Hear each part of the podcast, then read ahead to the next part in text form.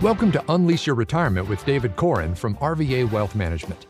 Our podcast is all about providing anyone considering retirement with the confidence they need to pursue their dreams in this new phase of life.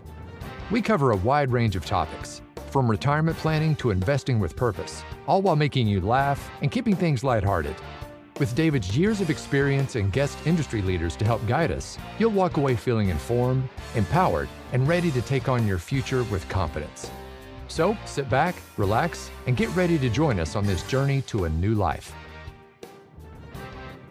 Hello and welcome to Unleash Your Retirement with your host David Koren. I'm Wendy McConnell. Hi David, how you feeling? Fantastic. A little chilly this morning, but but otherwise pretty fantastic. It's a great day to be alive and to be here and uh, be a part of RVA Wealth Management uh, and unleash your retirement. All right. Sounding good. Sounding good. It's like, you know, you're like, all right, it's all good. I'm all here. Just a little cold, but that's okay. yeah. So we have a guest today, right, David?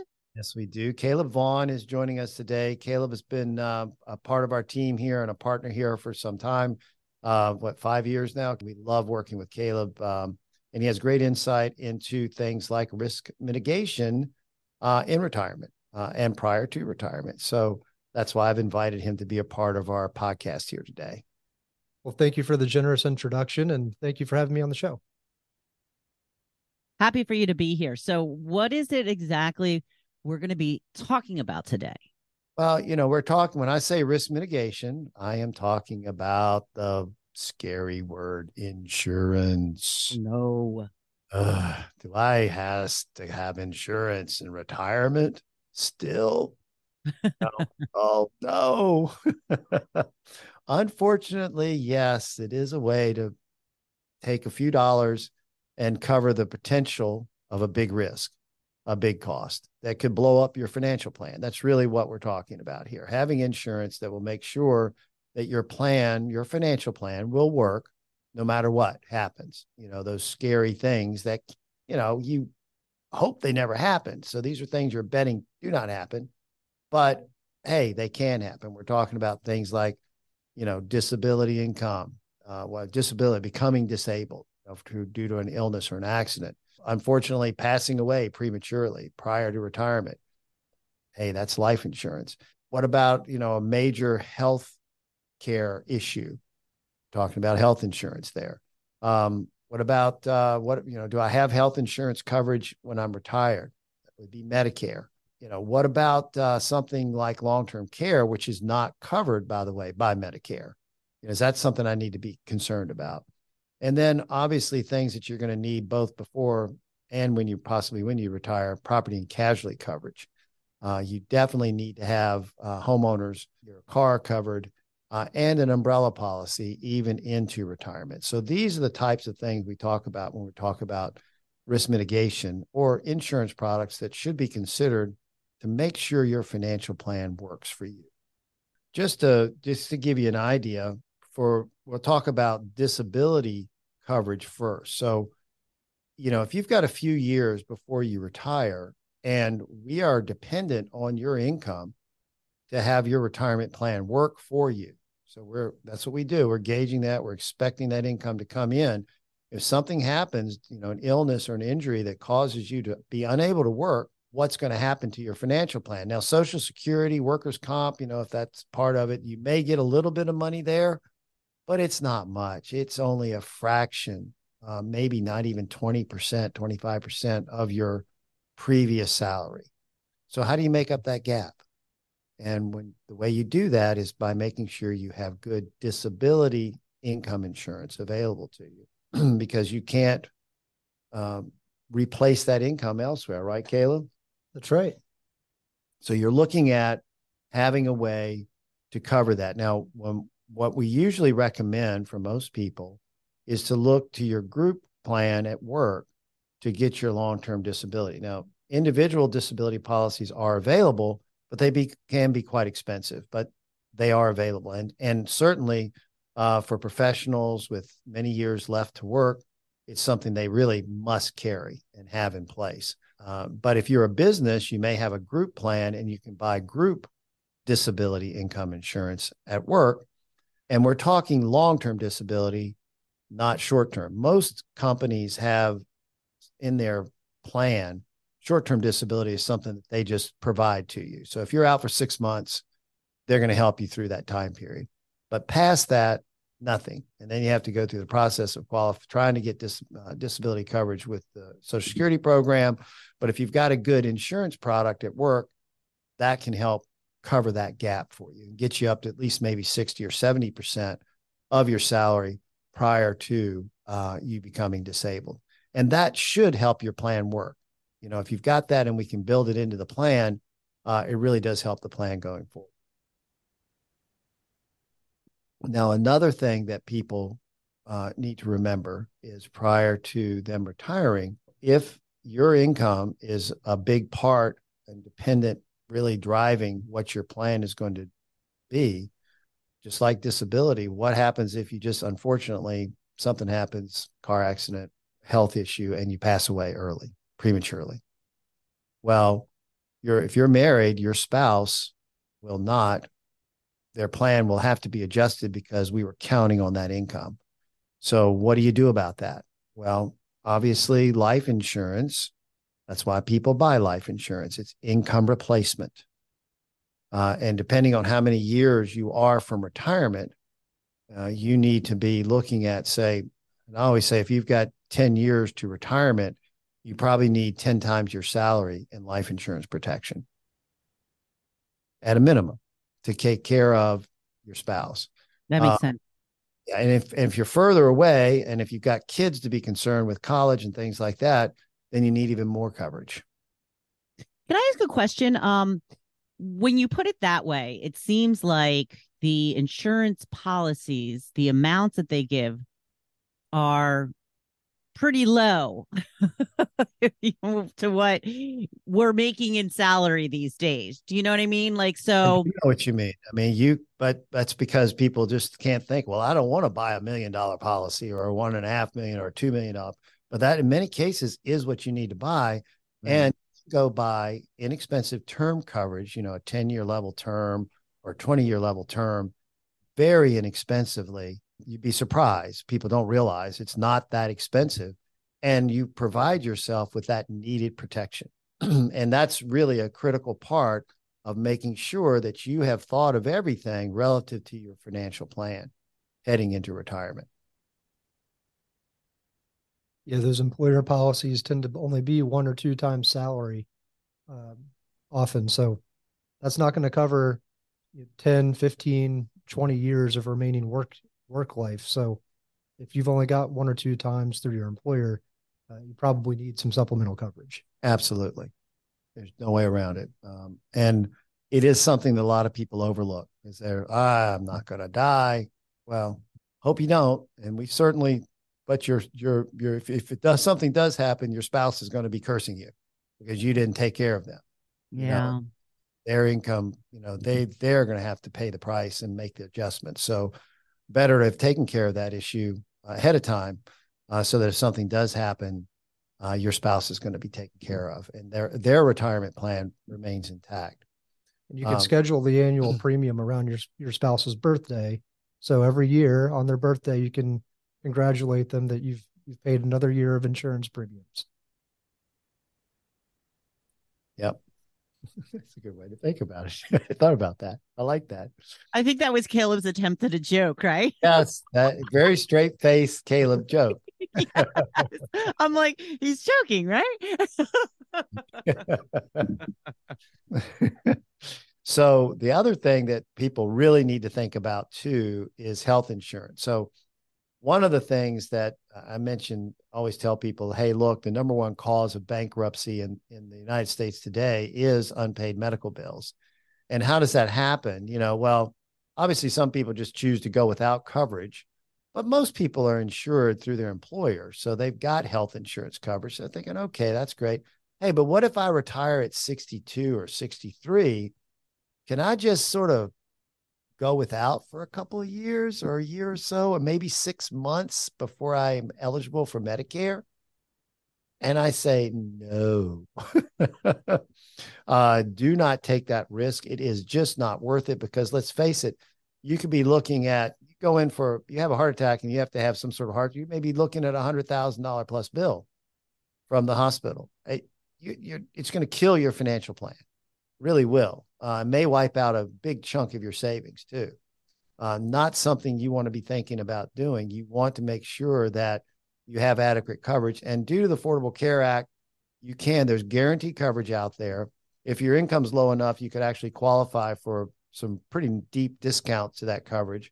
But if your income is significant, which a lot of people's are, it's not cheap, but you can you can swing it. Maybe a thousand dollars a month. But hey, guess what? That's actually what health insurance costs. That's what your employer is paying a thousand dollars a month for health insurance on average. That's what they're looking at. So don't be surprised by the cost, but know that it's important. Again, you're just shifting that risk. You know, you're paying twelve thousand dollars a year to make sure you don't have a hundred or two hundred thousand dollar bill. And that's what you're trying to protect against. And then you'll make it to Medicare eventually.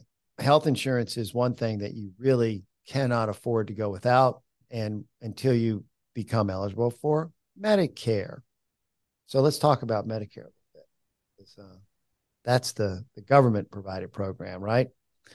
How much does that thing cost, Caleb? I'm trying to remember. The the base rate for Medicare coverage is in the 180 range. It goes up a little bit each year. Uh, and then depending on which supplement you get, it can be either zero dollars in addition to that or all the way up to a few hundred dollars per month. A couple for, hundred a month, yeah. For the supplemental coverages. Yep. Uh, and there's two types of plans out there for, well, actually three. Uh, there's Medicare Part A, which is hospital coverage. There's Medicare Part B, uh, which is outpatient coverage, doctor's office visits, you know, outpatient testing, that kind of thing, lab work, that kind of stuff. And then there's Medicare Part D, which is prescription drug plans. Uh, now they talk about Medicare Part C, which is Medicare Advantage plans, but that's a whole different animal. That's not like a, actually, you're not even on Medicare when you're on Medicare Plan C.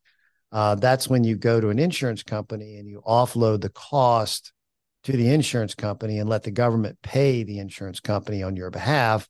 And then you join their network, right?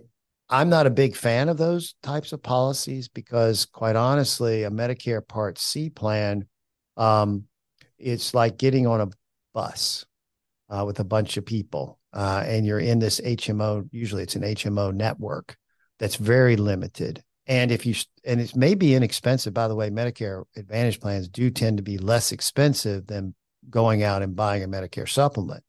Um, but again, you're on the bus, and if something happens, you've got these big copays that you'll have to come up with, and if and what you'll discover very quickly is that if you do have problems, health problems, your out of pocket gets very high very quickly.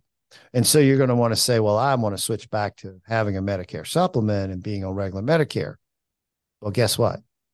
Once you're on that bus, you can't get off because you'll have to be medically underwritten to get a Medicare supplement plan at that point, and you would only qualify for a plan A or a plan B, which has very limited coverage. So you're you're you have to stay on the Medicare Advantage plans that you're on, and that you can switch plans. Yes, you can change seats on the bus, but you're once you do that you're on the bus and you really don't have a choice. Whereas if you're with a medicare if you go with a medicare supplement with medicare then you have complete latitude you're you're covered in a way that you'd be surprised very good coverage and you can go to virtually any hospital anywhere that accepts medicare.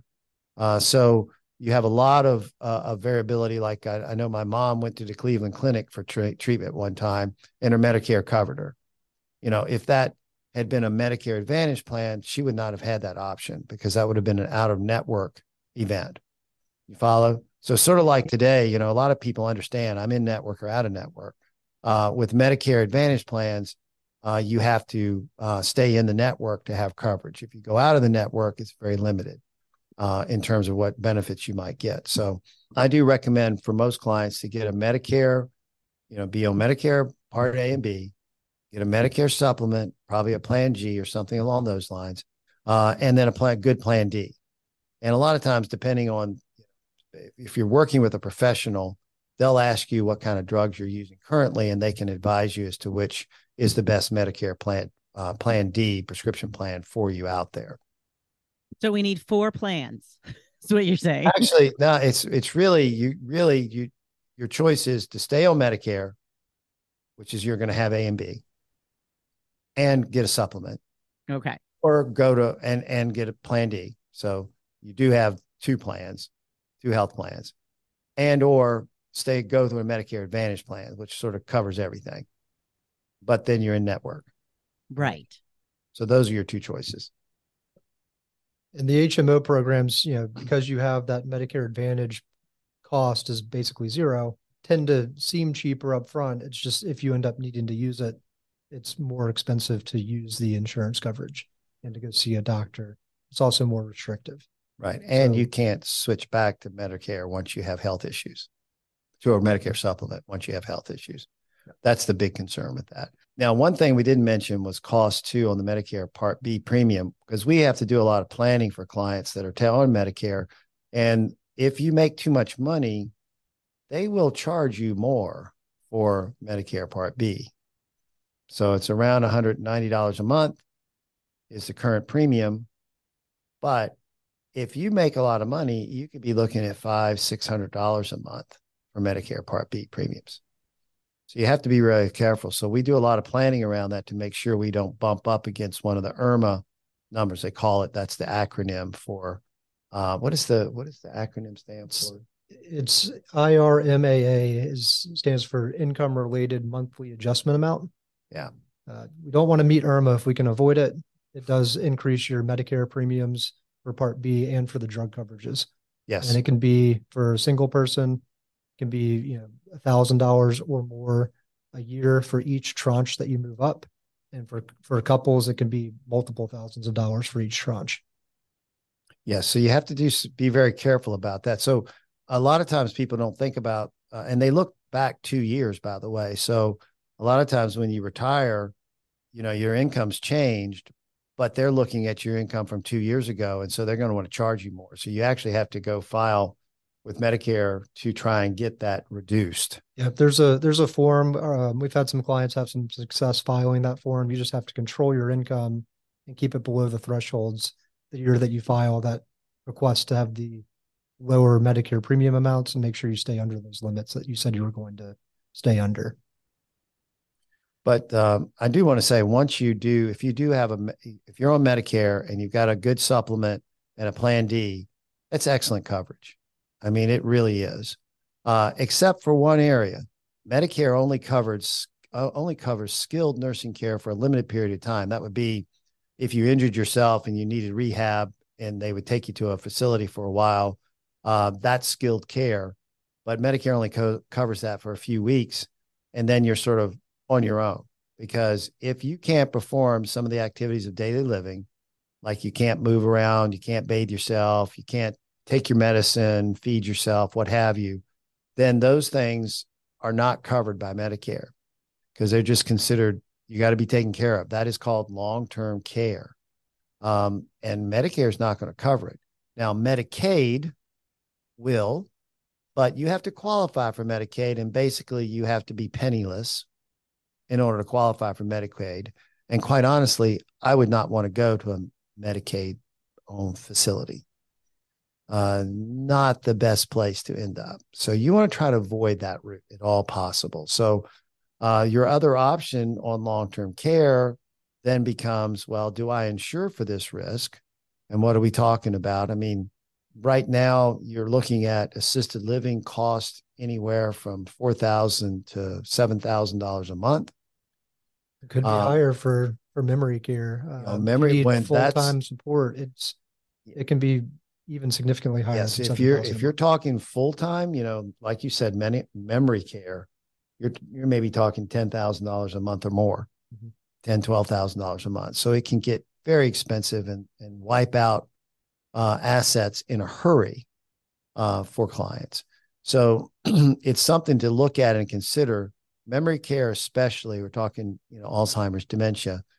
Those are the real scary ones. If you've got that history in your family, uh, that is really something you need to address because you could be looking at a longer term stay in a nursing home. The average stay in a nursing home is only about two and a half years. Uh, the the sort of the the normal stay in a nursing home, if you looked at the at the mean, is really more like six months. And by the way, most long term care plans have a six month waiting period for that reason. because most people don't last six months in a nursing home. You know, that they go in and they unfortunately pass away pretty quickly. And by the way, one thing that to consider too is um, when you look at the plan things that Medicare does coverage, it does cover hospice. So hospice is where people are just helping you feel comfortable knowing that you're probably going to die, unfortunately. Um, and believe me, hospice people do a fantastic job. I've dealt with them now several times in my own family and familiar with clients that have had to do the same. Uh, but that is covered by Medicare. So that is not something to be that concerned about if you reach that point and you need help. But for long term care, where you know the person um, maybe says a slight dementia, slight memory loss, but they can't be counted on to take their medicine regularly. Uh, they're not feeding themselves properly. Those are the kind of situation where you need sort of assisted living care. Uh, and those can be a long period of time, but assisted living again is four or five, six thousand dollars a month, or home care, uh, which is a similar type price. So assisted living and, and having home care run similarly the disadvantage of home care is that you're not going to have somebody be there 24 7. It's really just somebody coming and checking and making sure they take their medicine, they eat their meals, that kind of thing, uh, which can work in a lot of situations. But uh, for situations where you need really 24 7 type care for concerns for people, uh, you are going to need a nursing home type facility for that. And the question is, do you buy insurance for that or not, Caleb? The the challenge with answering that question is if you have significant family history of, like you said, Alzheimer's, um, other memory issues, it is very difficult to get underwritten on these policies uh, at all. And if you do get underwritten, it's probably at a higher than standard rate. Right. And so they they make sense to protect the risk. They make sense as a, uh, especially a wealth transfer protection vehicle where you want to make sure that that your uh, assets are left behind for your beneficiaries. A long-term care policy can come in and make sure that those assets don't get drained more than they need to by a long-term care scenario. Uh, but the the pricing of these has really shifted in a way that that makes while you still need the coverage if if you don't have other options, uh, the people who can afford the policies generally can afford to self-insure and the people who really could benefit from the policies are often priced out of them. It's become a difficult market. Uh, we're we're seeing some some opportunities in the hybrid space where maybe you buy a, a life insurance policy that pays out in a sim. They're not technically long term care policies, but they pay out in a similar manner. You just get the death benefit early or two times the death benefit usually. Yeah. Uh, if if you need it for long term care type of expenses. Long term care insurance itself, hopefully the pricing starts to get better, uh, but it's it's become a real challenge for for us and for clients trying to find a solution that, from an insurance standpoint, looks better than uh, than just self insuring.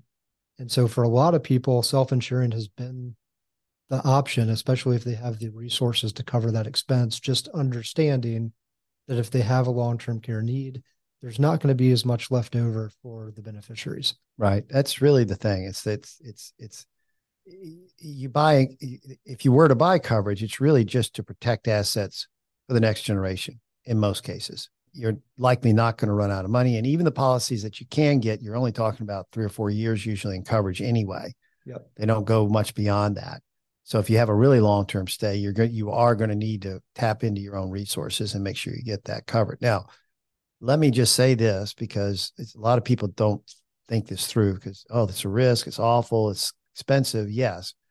But what we normally see is that in a married couple situation, we have one spouse becomes ill or something and they're taken care of at home. The one other spouse does that with the help of home health care that past spouse passes away and then this the remain the the surviving spouse who may need now that they're getting older and they that was a rough time with their with their spouse. Now they may need to go in for assisted living care themselves or feel like they need that because they're alone. Well, normally what they do is they sell their home. So that's an asset that they now bring in that they've got available to them. Uh, they use that to help fund and pay for the cost of being in an assisted facility. And keep in mind, when you're in an assisted facility, you're not having to pay for your meals. Uh, your uh, all your other expenses are virtually gone because you've sold your house, and so you really your overhead really is the five or six thousand dollars a month that you're paying to be there, uh, and your income hasn't stopped or changed at all. So if you had a pension, Social Security, it's still coming in. Plus, you still have your investments to work with, and if you sold your house, you've got those assets too to work with. So many people, what we have seen, really can manage through a long term care issue uh, simply by self insuring for that risk. So, so to David's point, while the cost may be, let's call it seven thousand dollars a month, that's not all additional costs on top of what you're currently spending because you're going to reduce in other areas.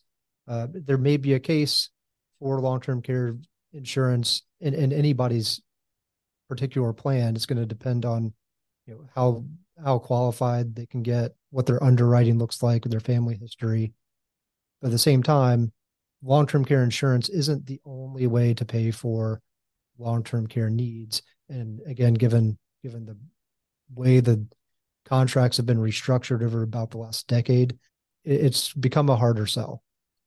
Yes, and if you you know the the one thing that I have seen is that the group policies, if you know you got this risk, you might want to look at a group policy at work uh, because those tend to hold their costs down longer, but they're still going to be expensive. So keep that in mind. If you, but if you do have the risk, it's something to think about. Now, one thing we haven't talked about uh, that you need to have in retirement is homeowners insurance, car insurance, and an umbrella policy. Why do why do people need an umbrella policy, Caleb? Because your homeowners insurance and your car insurance or your boat insurance aren't going to cover you if you get sued for more than your policy limit. And so if you have somebody get injured on your property, if you get in a car accident and they decide that uh, that you're at fault and, you've injured somebody, they can come after not just your current assets but also your future income. And if you're a high earner or you have significant assets, especially outside of the state of Virginia, your retirement assets are protected from creditors, but everything else is fair game. And that includes your future income. So they can come after you and uh, and it could be a significant bill to pay. The umbrella policy extends the liability coverage of your property and casualty insurance. And so you can get an umbrella policy for a million two million dollars. Uh, it's only going to cost you a few hundred dollars a year which is you know relative to the potential benefit is significant. It's very very efficient insurance and it's uh, in most cases worth paying for. And we live in a litigious society. And if somebody gets injured, if they can find somebody with a deep pocket, they're going to go after them. Mm-hmm. It is a risk that we all have. And so having that umbrella policy is very important to protect those assets that could come under scrutiny from a what do you want to call it? Good. I almost I wanted to say a, a really good litigation attorney who's trying to find dollars. Mm-hmm. So, uh, and we know they do because they wouldn't be advertising so much, right? They're out there all the time. they are. You are correct. Um, one last thing to mention is life insurance and retirement. Hey, if you're not working and you don't have income to replace, why would you need life insurance in retirement? Well, you may have estate tax, although right. in this current environment, that's that's a, a higher threshold, but it is set to get cut back in 2026 and you know the the future of of uh, legislation is unknown. So they could always cut back on that uh, state exemption limit which is currently 12 million a person uh, twice that for couples. Again scheduled to get cut in half in 2026 and who knows what the future may hold but it certainly seems like the fed federal government's going to have to find some money yeah. somewhere given our fiscal state uh, and and the the fact that we have high interest rates and uh, unprecedented debt levels, we're going to have to go somewhere for money. It wouldn't surprise anybody to see the estate tax exemption come down significantly. Yes. Yeah, so the government can say, hey, you didn't inherit that. We get it. uh, Mm. and that could happen. And that's what uh, life insurance could help protect against. If we do get in that situation, we can have set up an irrevocable life insurance trust that would pay those taxes for you for the heirs. And basically, the person that pay you gift the money to the trust, and it's basically the, the trust paying the, the premium on those on that usually, survivorship life because you don't have to pay the estate taxes until the second death usually. Um, but it is something to look at. It is something to consider. The other place that you might want to consider life insurance um, would be if you wanted to equalize your estate in some reason. Say, let's say, hey, you know, you've got this house, uh, you've got two kids. Uh, Johnny doesn't want the house, but Susie does. Okay, so how do you equalize that? You know, okay, well, I'll leave the house to Susie, but I have a life insurance policy that takes care of Johnny, basically pays him the equivalent of the value of the house or something like that. That would be another reason to maybe carry life insurance. But in general, it is income life insurance is income replacement. So really you don't need it unless you have a special circumstance in retirement. So we really discourage people from carrying life insurance into retirement uh, unless they really have one of those issues that they're having to address. Okay. Well, David, if somebody has more questions about what what you've been talking about all this time, how can they get in touch? Hey, reach out to me. You can call me directly. 804-622-1722 is my direct line, and I will talk to you. Uh, or you can reach, go on our website, rvawealthmanagement.com. I have a 20 minute ask anything uh, uh, option on my website that you can go in and just click that. And you can come in and just ask anything, and it's totally free. You just have to schedule the time. All right. Well, thank you both. And thank you for listening today. Please like, follow, and share this podcast with your friends. Until next time, I'm Wendy McConnell.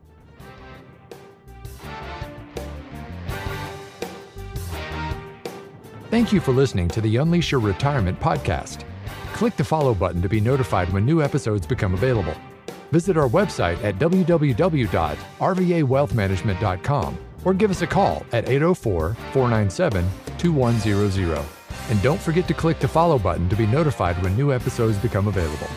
The information covered and posted represents the views and opinions of the guest and does not necessarily represent the views or opinions of RVA Wealth Management.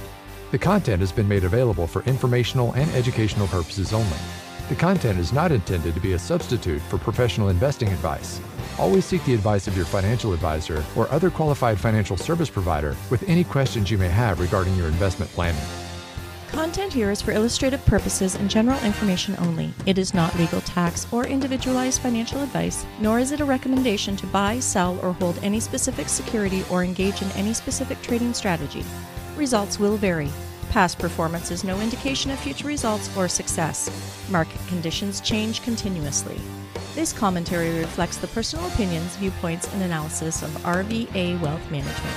It does not necessarily represent those of RFG Advisory, Private Client Services, their clients, or their employees. This commentary should not be regarded as a description of advisory services provided by RVA Wealth Management or RFG Advisory, or performance returns of any client. The views reflected in the commentary are subject to change at any time without notice. Securities offered by registered representatives of Private Client Services member FINRA SIPC. Advisory services offered by investment advisory representatives of RFG Advisory, a registered investment advisor. Private Client Services, RVA Wealth Management, and RFG Advisory are unaffiliated entities. Advisory services are only offered to clients or prospective clients where RFG Advisory and its representatives are properly licensed or exempt from licensure. No advisory services may be rendered by RFG Advisory unless a client agreement is in place.